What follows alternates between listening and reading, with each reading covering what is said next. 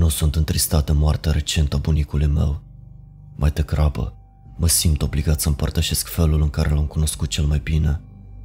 Nu aș fi astăzi aici dacă nu era el. Entitatea a venit pentru mine când aveam 8 ani și nu aș fi supraviețuit dacă altcineva ar fi condus. Bunicul meu și cu mine eram într-o excursie la pescuit în ziua aceea. Tatăl meu intenționase să ni se alăture, dar intervenise ceva, așa că eram doar eu și bunicul pentru prima dată. Eram puțin stânjenit în preajma bunicului meu, pentru că nu fusesem niciodată singur cu el. Întotdeauna i-am urmărit pe alții interacționând cu el, dar nu aveam nimic de spus, pentru că aveam doar 8 ani. De asemenea, eram uimită cum se comporta el cu tatăl meu, așa cum se comporta și tatăl meu cu mine, și anume, o voce autoritară. Când bunicul mi-a spus despre diferite tipuri de pește și ce momel să folosesc, am ascultat ca și cum ar fi cel mai important lucru din lume. S-a dovedit a fi un lucru bun că i-am luat cuvintele atât de în serios. Această acceptare îmi va salva viața mai târziu. A început foarte inofensiv, în timp ce treceam printr-o mică potecă pentru a ne întoarce la mașină de la locul de pescuit, am auzit vocea bunicului meu răsunând în ecou, din munții înalți de stâncă. În timp ce am pachetat lucrurile în mașină, am avut câteva minute să mă plimb și le-am folosit pentru a alerga înapoi în acea zonă și a striga. În mod ciudat, strigătul meu a răsunat doar o dată, apoi deloc. Oricât aș țipa, nu am auzit niciun ecou al sunetului. Eram prea tânăr la acea vreme ca să înțeleg cu adevărat cât de imposibil era asta. Am presupus că am țipat greșit cumva, sau că bunicul meu avea un timbru vocal special de om matur, care îi permita vocii lui să răsune în timp ce mă scădea. Totuși, m-a deranjat și în cele din urmă am adus asta în discuție pe drumul înapoi. Totul despre acel moment mi s-a întipărit în memorie. Era ora 3.22 după amiază, afișa ceasul de bord al mașinii, cerul în cea mai mare parte senin, cu urme de alb, iar ochii bunicului meu s-au transformat în sfere largi de alarmă. Se întoarse spre mine în timp ce degetele lui albe strângeau în jurul volanului. Ce-ai spus, băiete? Am întrebat cum să fac ecou ca tine. I-am spus, temându-mă brusc că am făcut ceva greșit. Am țipat și nu am putut produce ecou. Fața lui în mod normal era calmă, cu mici linii de rituri care treceau de-a lungul pielii relaxate, căzute.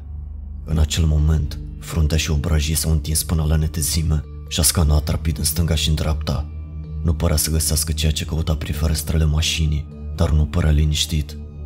Ia și mănâncă. S-a plecat și a deschis torpedoul din fața mea pentru a scoate o pungă de jeleuri.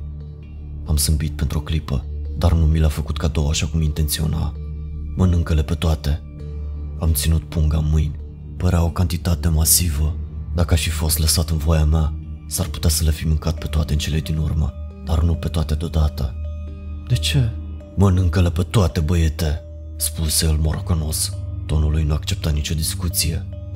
Am început să bag geleuri în gură. S-a uitat în jos și în jur, apoi la bancheta din spate, apoi la termosul de călătorie din suportul pentru pahare dintre noi. Mi l-a întins. Bea asta, toată. Nu voie să beau cafea, i-am spus. Mama m-a întrerupt. Mama ta va înțelege. Bea-o. Știu că are un gust prost, dar dă-o pe toată pe gât. Privirea lui s-a reorientat asupra ceva dincolo de mine și mi-am întors capul spre fereastră pentru a vedea dealurile împădurite, care se rostogolesc cu diferite viteze, aparent în funcție de distanța lor. Cele mai îndepărtate dealuri de la orizont nu păreau deloc să se miște, dar mi s-a părut că văd o pată minusculă deasupra unuia. Bunicul meu m-a prins de umăr cu o mână. Bea, băiete, bea și mănâncă jeleurile. Ai nevoie de zahăr și cofeină. O să încerce să te facă să dormi. Nu-l lăsa. A spune că mi-a fost teamă nu ar fi suficient pentru a-mi descrie sentimentul din acel moment. Nici o parte din mine nu a crezut că asta este o farsă. Era un bărbat prea rezervat și auster pentru asta. Cafeaua avea un gust oribil, dar am înghițit-o până nu a mai rămas nicio picătură. După aceea, am început să înghit geleurile întregi până le-am terminat. M-am uitat în dreapta mea. Forma din depărtare era încă acolo, dar acum câteva dealuri mai aproape. Era încă mic, dar acum avea o mișcare asemănătoare cu ceva ce flutura înainte și înapoi. M-am uitat chiar la bunicul meu. El, la rândul său, a îndepărtat privirea de la chestia de îndepărtare pentru a se concentra asupra chipului meu. A inspirat pe nas și s-a întors înainte, hotărât, într-un fel pe care nu-l mai văzusem niciodată. Piciorul i s-a adâncit pe pedală, Am depășit deja limita de viteză de pe autostrada goală. Zahărul, cofeina și frica au început să aibă efect asupra mea. Îmi amintesc că obrajii și fruntea mi se încălzeau, iar mâinile îmi deveneau umede. Am întrebat, ce se întâmplă? E frică. Fii speriat, respiră el cu ochii ațintiți pe drum, în timp ce continua să accelereze. Am văzut acul trecând de 130 de km pe oră. Asta te va ajuta să te ții tras. Chestia asta, chestia asta uitată de Dumnezeu, a venit după bunica ta și a început la fel. Chiar înainte de un drum lung, am observat că vocea ei a încetat să producă ecou. Fața lui s-a contorsionat într-o grimasă de furie. Dar mașinile sunt mult mai bune acum decât erau atunci. Nu voi lăsa să te ia. Spatele meu a început să intre cu forță în scaun în timp ce el a accelerat. Am privit acul trecând de 150 și apoi m-am uitat din nou pe fereastră. Era și mai aproape, acum vizibilă ca silueta unui bărbat care alerga pe dealuri, între copaci peste bolovani, paralel cu noi.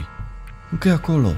Bunicul meu a murmuit furios și și-a trântit auditiv piciorul în pedală. M-am ținut de cotieră și de mânerul și îngrozit când mașina noastră a depășit 160 de km pe oră și a început să tremure. Aveam impresia că ne aflăm într-un proiectil abia controlat, cu mult dincolo de orice limită de siguranță. Și eram îngrozit de faptul că autostrada va înceta brusc să fie goală și ne vom izbi de o mașină sau de un camion în față. Dar chiar și prin acea teamă copleșitoare și adrenalină, o oboseală rece a început să-mi curgă pe coloana vertebrală. Ochii au început să se simtă grei și m-am uitat somnoros în dreapta mea. Șocul m-a trezit din nou. Era acum pe margine de pietri și autostrăzii, complet vizibilă ca o siluetă umanoidă neagră, alergând cu o viteză incredibilă pe lângă mașina noastră. În acel întuneric mișcător, puteam vedea puncte aprinse care mă făceau să mă simt parcă privesc noaptea însăși. Soarele de după amiază ardea pe cerul de deasupra și în spatele lui, dar fără niciun efect. Privind în timp ce picioarele lui începeau să treacă peste linia pictată de la marginea drumului, am simțit din nou somn. Alerga paralel cu noi, dar se apropia din ce în ce mai mult. Trezește-te! a țipat bunicul meu, riscând o mână de pe volan la 180 de km pe oră pentru a mă scutura de umăr.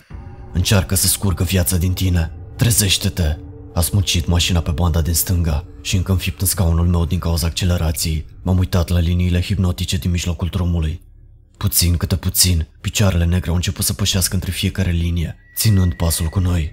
Îmi amintesc că mașina tremura violent în jurul meu, așa cum mi-am imaginat o navetă spațială tremurând la decolare și simțită de astronauții săi. Știu că acum depășisem 200 de km pe oră și ne apropiam de viteza maximă pe care mașina o putea oferi, dar, la acea vreme, am fost prins să privesc liniile hipnotice și stelele din acele picioare goale, care se mișcau rapid înainte și înapoi, în timp ce alerga chiar lângă mașină și se întinsă cu mâna pentru a deschide portiera. Vântul bătea în jurul meu, în timp ce forța celor 200 de km pe oră însfâșia hainele și părul. Trezindu-mă pe jumătate, am țipat, iar bunicul meu a smucit din nou mașina spre stânga cât a putut, fără să iasă de pe drum. Nu conta, Silueta alergătoare ținea ușa deschisă împotriva vântului cu brațul său plin de stele și început să se pregătească să sară în mașină cu noi. Celălalt braț m-a prins de gât, iar frigul pe care l-am simțit nu putea fi descris prin simple cuvinte. Cel mai aproape mod prin care pot să descriu este să spun că vitezele și forțele vaste ale unui cosmos în antiteză m-au urât. Undeva, gheața și antiviața erau regula, mișcându-se prin gol cu viteze absurde, iar chestia asta era doar o mică parte din acea voință a strigoiului, dar nu a fost pe deplin aici. Putea interacționa cu noi doar în anumite momente, asta cred acum.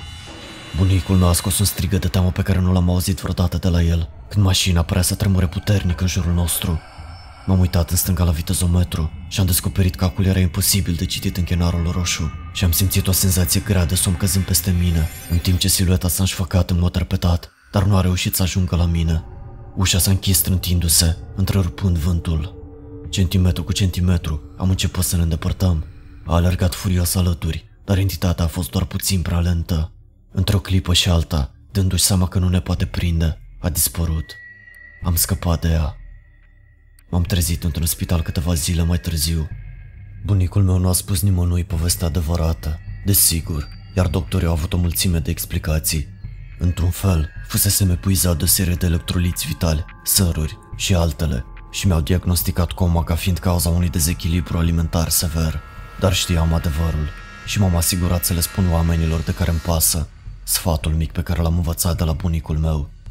Nu-mi pasă dacă are sens pentru tine, dar ascultă-mă, este încă acolo, în ținuturile deschise și probabil a fost mereu acolo. Pur și simplu nu a fost niciodată o problemă înainte de a începe să aducem viteze mari în viața noastră de zi cu zi.